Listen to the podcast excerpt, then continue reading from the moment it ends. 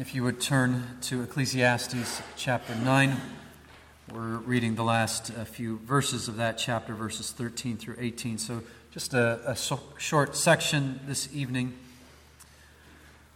and we'll just go straight to it. So, Ecclesiastes chapter 9, verses 13 through 18. I have also seen this example of wisdom under the sun, and it seemed great to me. There was a little city with few men in it and a great king came against it and besieged it, building great siege works against it.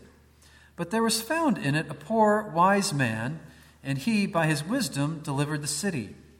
Yet no one remembered that poor man. But I say that wisdom is better than might, though the poor man's wisdom is despised and his words are not heard. The words of the wise, heard in quiet, are better than the shouting of a ruler among fools. Wisdom is better than weapons of war but one sinner destroys much good. Let's pray. Let's ask the Lord to bless the reading of his word. Heavenly Father, we do ask for your wisdom to dwell upon us, to dwell within us.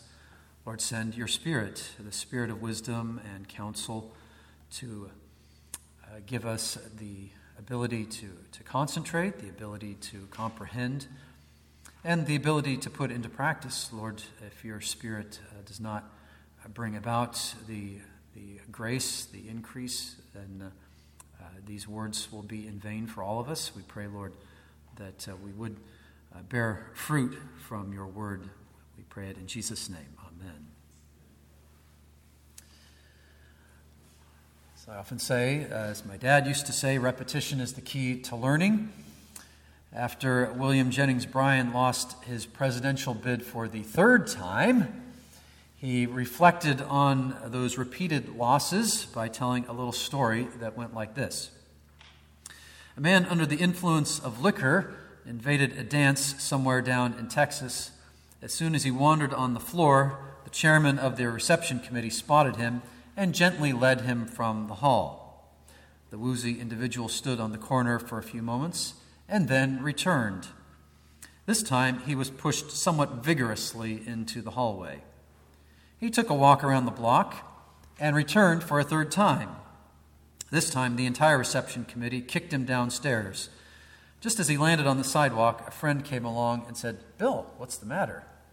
Bill scratched his head, felt his bumps and bruises, and said, I know what's the matter with those people up there. They can't fool me. They don't want me in there. Uh, so, if something gets repeated often enough, like getting thrown out of a dance hall, uh, eventually you learn your lesson. So, repetition, key to learning.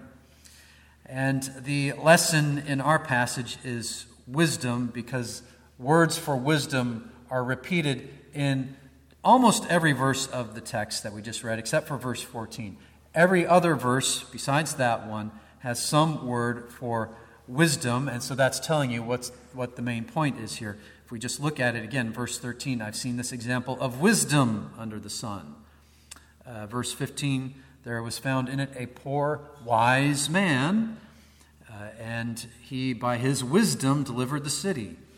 Verse 16, I say that wisdom is better than might, though the poor man's wisdom is despised. Verse 17, the words of the wise heard in quiet. Verse 18 Wisdom is better than weapons of war. Wisdom, wisdom, wisdom, wisdom, wisdom. Uh, eventually, you learn the point. This is about wisdom. Well, uh, what specifically? Um, uh, first of all, you know, okay, we get it. You want to talk about wisdom. Uh, what exactly is wisdom? A couple of things, just by way of reminder. I think we've talked about this in the series uh, at various points, but one thing wisdom is not wisdom is not the same as just knowing a lot of stuff. A person can know lots of information, they can know lots of facts, but they still might not be wise. A very uh, painful example that I uh, came across, none of you would know about this, uh, but uh, uh, in, my own, in my own experience in the last couple of months, one of the most brilliant scholars of Hebrew and ancient Semitic languages that I know, apart from my own doctoral advisor, who is the most brilliant, but this guy is really good.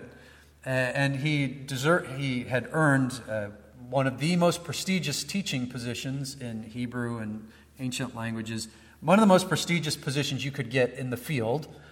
Uh, and uh, earlier this year, sometime this summer, I believe it was, he was arrested for possessing child pornography. Mean, here's a guy, he was at the pinnacle of the, his career, the pinnacle of the field. Um, he had the, the top position you could ask for. Man with so much intelligence, but biblically speaking, you'd have to say he was a fool, um, among other things. Uh, uh, that was painful. I actually know the fella, uh, met him, enjoyed interacting with him, and then uh, this uh, shocking arrest and so on. So, wisdom is not the same as just knowing a lot of stuff, even kind of having a brilliant mind and knowing a lot of stuff. Second thing, wisdom is not the same as having strong leadership skills or other gifts like that. You know, some people, they just have this charismatic quality that you know, makes people want to gather around them and follow them. Uh, but we've seen it I don't know how many times, uh, of those leaders, those charismatic leaders who fall, fall into sin. I mean, how many church leaders has this ever happened to, or political leaders, or business leaders, in any organization, any kind of organization, we see it happen. Somebody can have strong leadership gifts, but they're still, biblically speaking, fools. They're not biblically wise. I think more than anything, wisdom really has to do with spiritual maturity. It's someone who walks closely with God, someone who has a clear grasp of who they are and who God is, and have a clear grasp of how do you live the Christian life. Uh, their walk, their talk, they match up. You can trust them to give you good spiritual advice when you ask them. They're the kind of people who exude the aroma of Christ, the way Paul puts it in 2 Corinthians.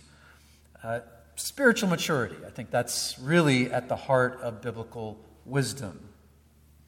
And we saw in a sermon on uh, chapter 8, verse 1, this was just a couple weeks ago, wisdom has this transforming or transfiguring effect on people. Uh, that verse says, A man's wisdom makes his face shine, the hardness of his face is changed. Wisdom, it affects your heart, it changes your heart, and that affects how you come across to other people, how you treat them, just your whole demeanor.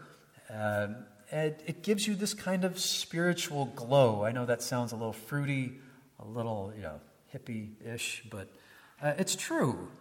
A godly life, a wise life, does that for a person. So I think that's really what is at heart and wisdom. Intelligence is involved, but it's more about spiritual maturity. Well, so let's take a walk through the text uh, just kind of quickly this evening and get our bearings on it. Uh, the first thing is the preacher, he tells this little anecdote of this example of wisdom that he observed, and this is mostly in verses 13 through 15 of the text. I've seen this example of wisdom under the sun. It seemed great to me. There was a little city with few men in it. Great king came against it, besieged it, building great siege works against it.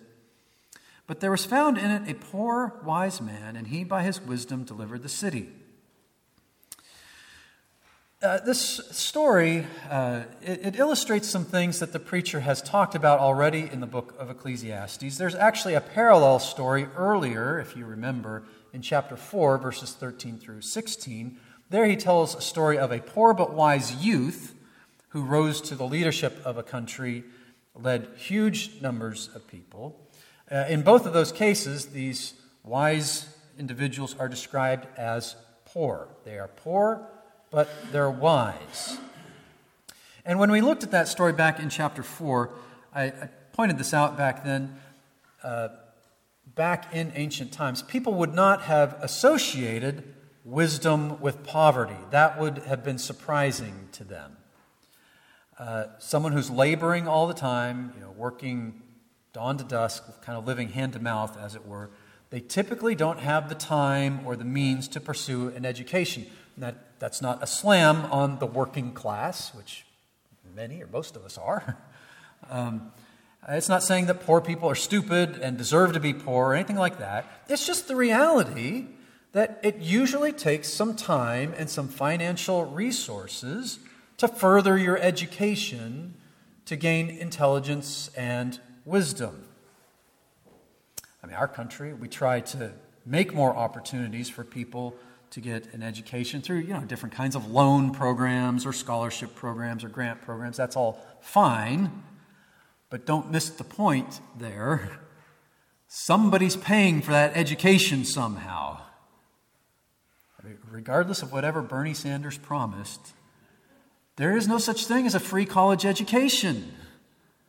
Somebody has to pay the bill. Teachers have to get paid. Somebody has to pay them. Schools need to get built. Somebody's got to pay for that. Books are not free. Somebody's got to buy them. You get the point. It's just the reality that, uh, in general, historically, it's been the wealthier classes who've had more access to educational opportunities. They had the money uh, to pursue education. And so, so that's why, first in the story in chapter 4, and now here in chapter 9, it's kind of a surprise, a little twist to encounter someone who's poor, but somehow found the means, uh, somehow was able to gain wisdom. Chapter 4, it was a youth. Uh, chapter 9 doesn't really specify is the guy young, is he old? It just says a poor but wise man. And he delivers a small city from overwhelming odds. Um, wouldn't you love to know the details of this story?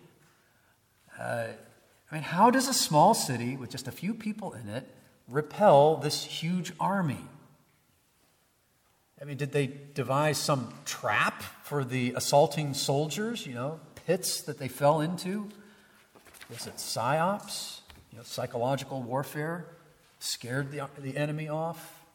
Did they find some biochemical weapon you know, did they get disease running rampant in the invaders' camp? Ecclesiastes is not interested in those in telling us those details, sadly. So, you know, Hollywood would love to know those details and make a great tale out of it. Ecclesiastes just ignores that. Ecclesiastes is focusing on the point that it's this one wise man who was able to come up with a plan that worked, whatever it was. Well, he ought to be the hero of the story. Uh, in a sense, he is the hero of the story. He ought to get elected mayor, I think, something like that, or have a parade in his honor. But verse 15 says that no one remembered that poor man. And that's actually another similarity with the story back in chapter 4, if you were to look back at that. Later generations didn't remember that poor but wise youth who rose to leadership. Uh, Similar thing here. Here's this poor but wise man. He delivers the city, but he's later forgotten. I think probably, you know, his contemporaries, they must have paid attention to him because they followed his plan for delivering the city. So probably it's later generations that forgot about him. I mean, that's sad, isn't it? I mean, you know, good that he saved the city, right? But sad that this achievement was forgotten. You would think that this impressive achievement, this impressive deliverance, it would have been celebrated, would have been remembered.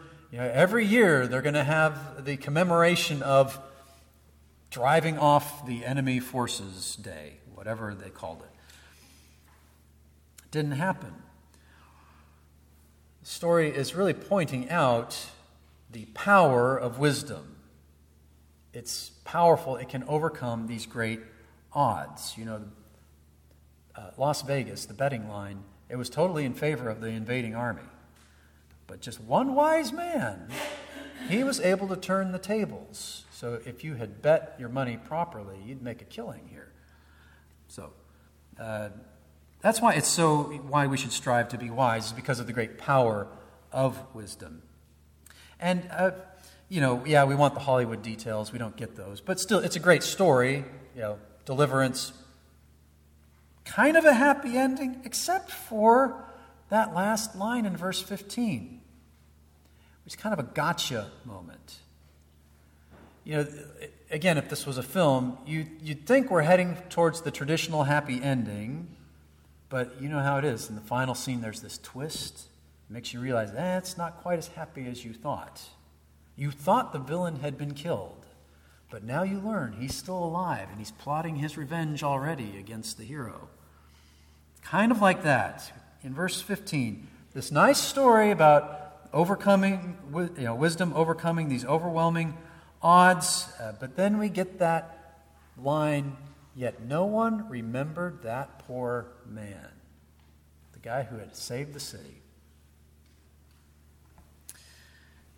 Verses 16 through 18, they, they develop some of these ideas from the story. Of verse 16, but I say that wisdom is better than might, though the poor man's wisdom is despised and his words are not heard. Even though the man's wisdom is despised, it's ignored, it's forgotten by later generations, it's still a good thing. It's still better than brute force.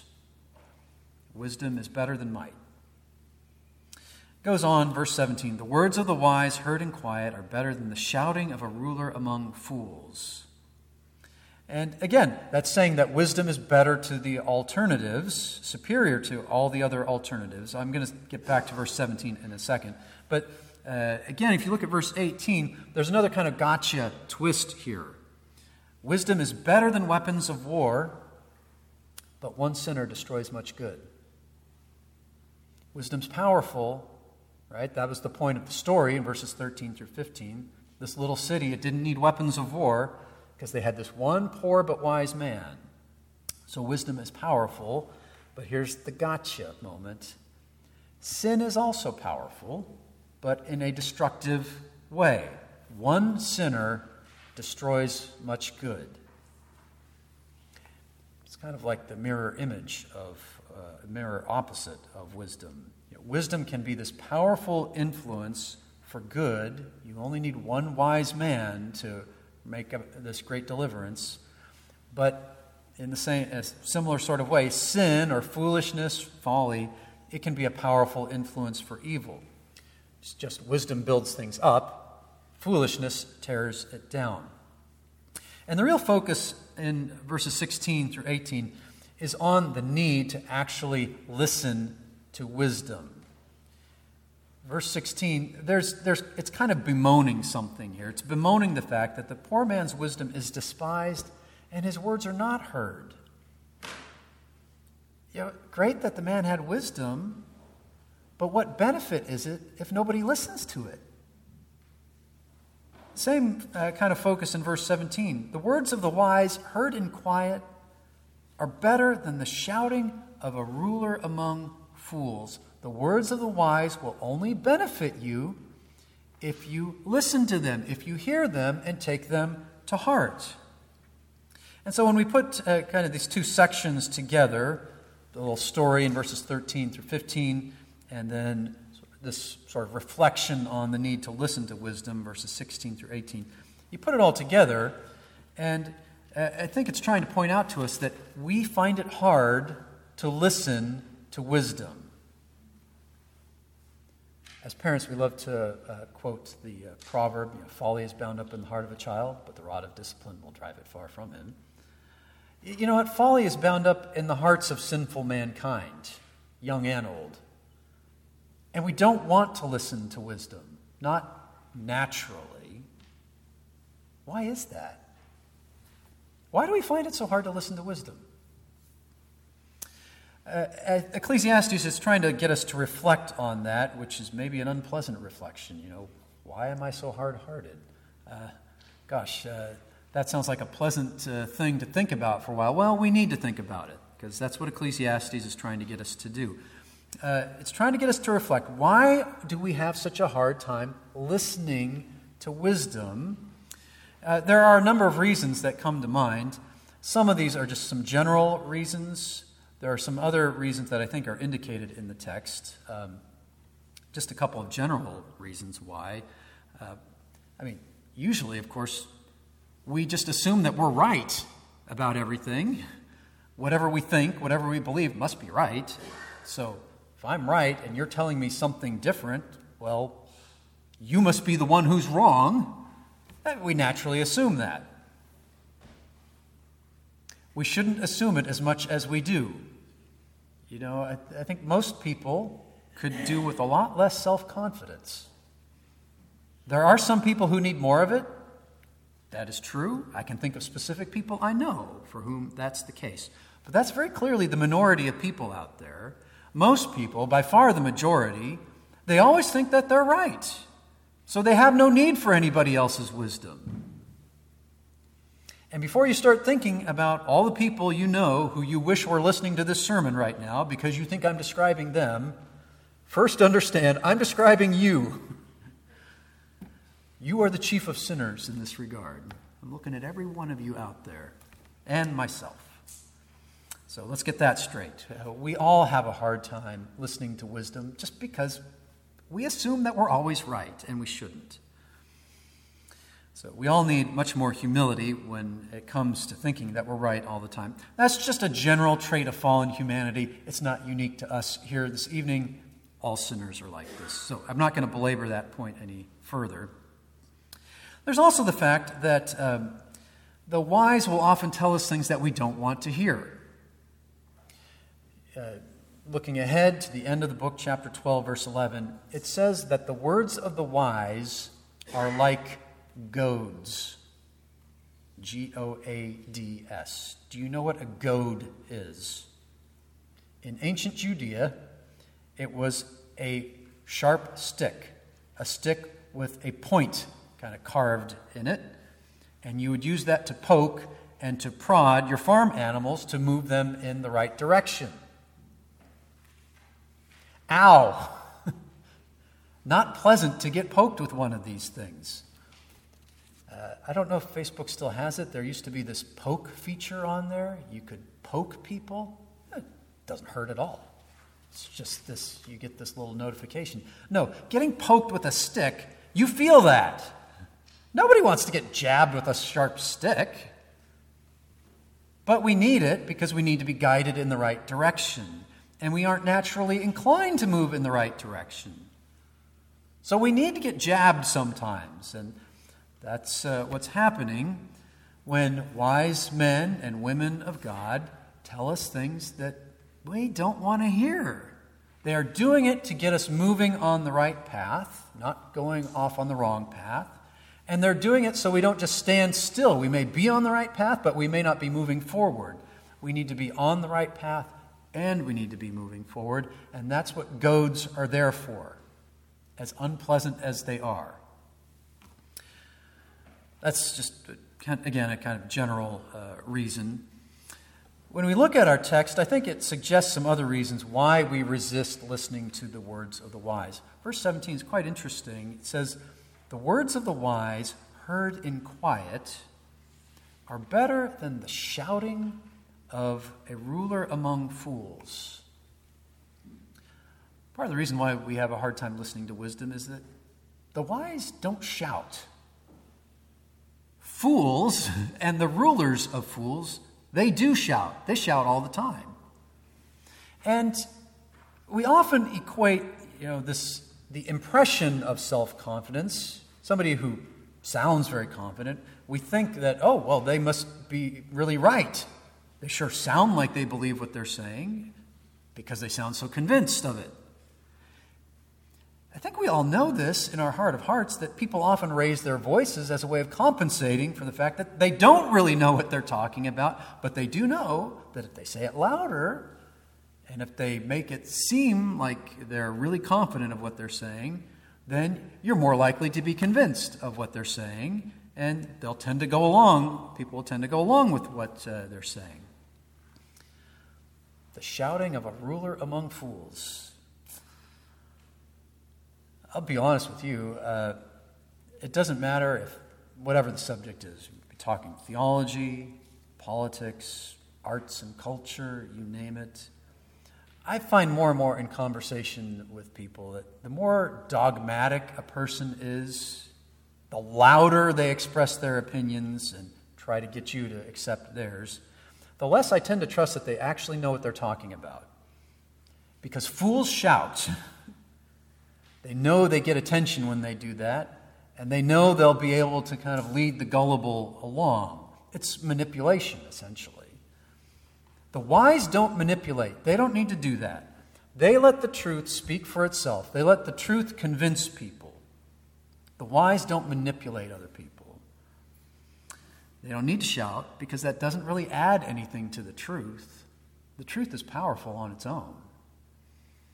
So, think one reason this text is saying, one reason we don't listen to wisdom and is that we're just we're often taken in by loud people instead of paying attention to the quiet ones who actually know what they're saying. Another reason that I think comes out in this text, another reason, we allow our perception of others, we allow our biases to cloud our acceptance of what they're saying.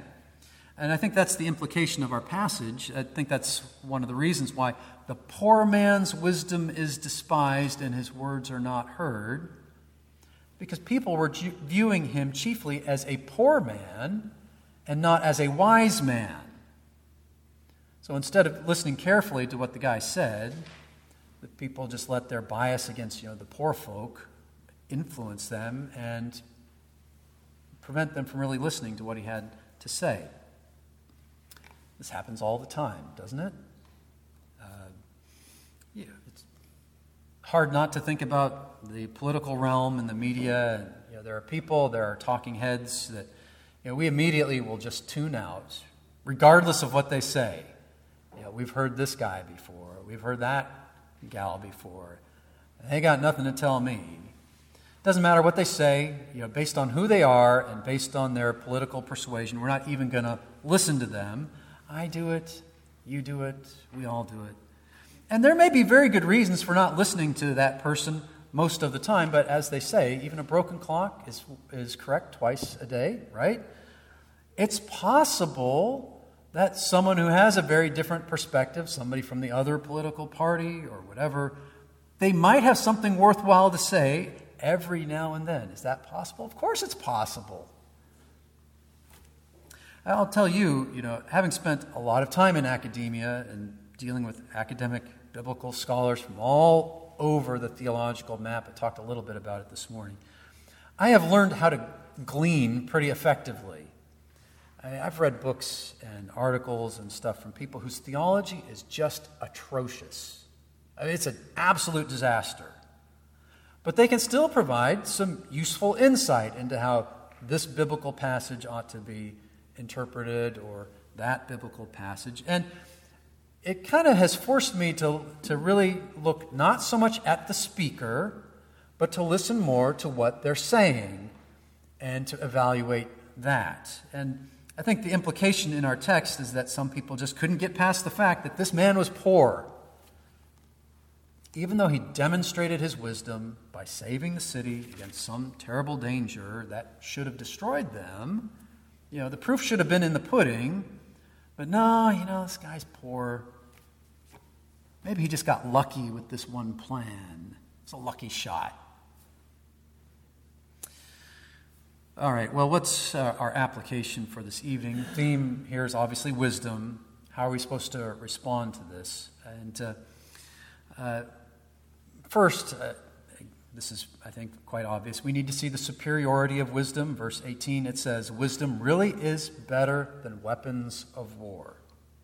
And we should desire wisdom because of this, because it is so superior. And we should desire wisdom because it's superior and not for some other end, not in order to become famous, for example.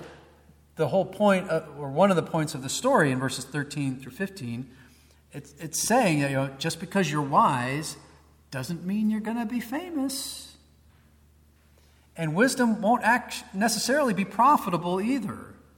You can be wise and still be poor, like the hero of the story, like uh, the guy back in chapter 4. Or chapter 8, verse 11, uh, this was part of our text last week, uh, makes this comment that uh, bread does not always come to the wise.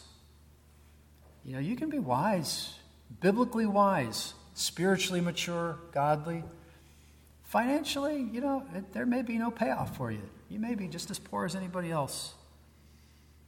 The wise don't always receive bread. You would think that wisdom would make a person prosperous and successful, but no, you can't assume that. So we should want wisdom because it's good, because it's superior, and not because we want wealth or fame or something like that. We should want wisdom simply because it's a good thing and it reflects Jesus, who is the wisdom from God. And as I was thinking about it, uh, reading the, the passage uh, over the week, it, it kind of occurred to me that verses 13 through 15, that could almost be a parable for Christ's earthly ministry. You know, he was poor, did not come from a wealthy, powerful family. By his wisdom, he saved the world. and he didn't do it by calling upon legions of angels. He did it by knowing the scriptures, fulfilling the scriptures that spoke about a Messiah who had to suffer. And who paid attention to him? Who was faithful in following him? Well, a small ragtag band of oddballs and misfits. That's who. Who, uh, you know, sometimes let Jesus down in the lurch. And most people paid no attention to him whatsoever. I feel like verses 13 through 15, it's almost this prophetic parable of Jesus' ministry. Well, we need to desire wisdom for its superiority. And we also need to take steps to develop wisdom. And I've talked about this before in this series. How do we go about developing wisdom? So we need to revisit that a little bit this evening. How do we develop wisdom? I think a couple things are uh, indicated in our text this evening. First of all, we, we develop wisdom by listening more than we speak mean, that's clearly the implication of verse 17. The words of the wise, heard in quiet, are better than the shouting of a ruler among fools. You spend your time listening rather than speaking or shouting. You know, it's okay to not talk all the time. Really, it is. I didn't mean to look at you. Now, I'm thankful that in recent years uh, there's been more acknowledgement and appreciation of the fact that pastors can be introverts. You know, the stereotype of many pastors is that they are loud and gregarious and they talk and they tell jokes and stories all the time. But in reality, a lot of pastors, including both of the pastors of this congregation, are not like that. And it's not that we don't love people, it's not that we never tell jokes or stories. But as uh, one of my friends in ministry once said to me uh, many years ago, early on, he said, Max, uh, you are not the guy at the party with the lampshade on his head. Okay, fair assessment. Uh, pastors don't have to be the life of the party. And pastors also need to be willing to listen and not talk and preach at other people all the time. And the same principle holds true for all of us a willingness to listen uh, more than speaking. That's the first thing. Uh, second, and this is very specific to our day and age, but we develop wisdom by studying the Bible. I'm going to start getting personal here more than politics. I think that's another implication of verse 17. The words of the wise, heard in quiet, are better than the shouting of a ruler among fools.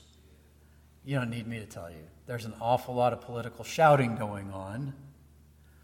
Uh, you know, some people are political junkies. They spend all of their time listening to the shouting. Um, more than that, we should be listening to the words of the wise, and above all, that means listening to the words of Scripture, right? Because, uh, I mean, I talk to y'all, and so I know that several, many of you are distressed about the state of the world, the state of our country, the state of you know, society and so on.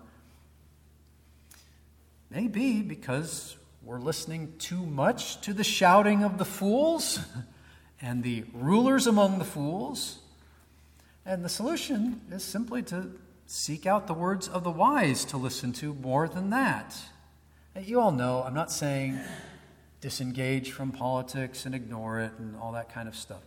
But the only way we can engage with that faithfully is by being first trained in the wisdom of the scriptures. Otherwise, yeah, it would be very distressing. Third, and this is the last one, uh, we develop wisdom by remembering the wise, uh, not forgetting about them the way the people did in this little story uh, in chapter 9. So I, I think that means we need to devote some time regularly to studying the history of the church and the wisdom that's represented there.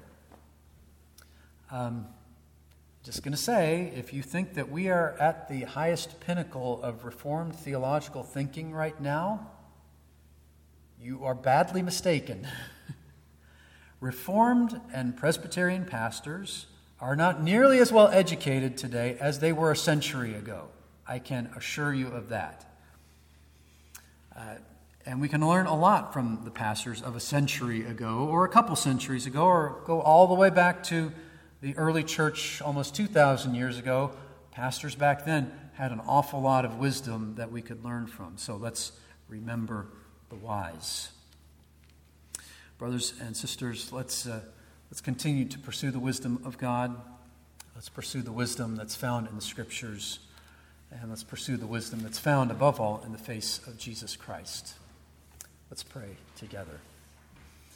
Heavenly Father, we do confess that oftentimes uh, our own wisdom is flawed, it's uh, uh, self centered, self directed. And so, Lord, no wonder that uh, we often are troubled, more troubled than we ought to be, distressed about things that uh, we should not be distressed about. Lord, help us to turn uh, to your Son, who is our holiness, righteousness, redemption, and our wisdom. And may we be encouraged by him. May we be indeed transformed, transfigured as we look to him, and as we look to uh, your word, which speaks of him. Lord, uh, do give us spiritual maturity. Help us to grow in our faith. Help us to uh, put aside the sins that easily entangle. Help us to take uh, steps to put those sins to death. And may we just know the real joy of uh, uh, pursuing hard after you in holiness and righteousness. Lord, we need your grace uh, every step of the way. And so we ask for that humbly this evening. In Jesus' name, amen.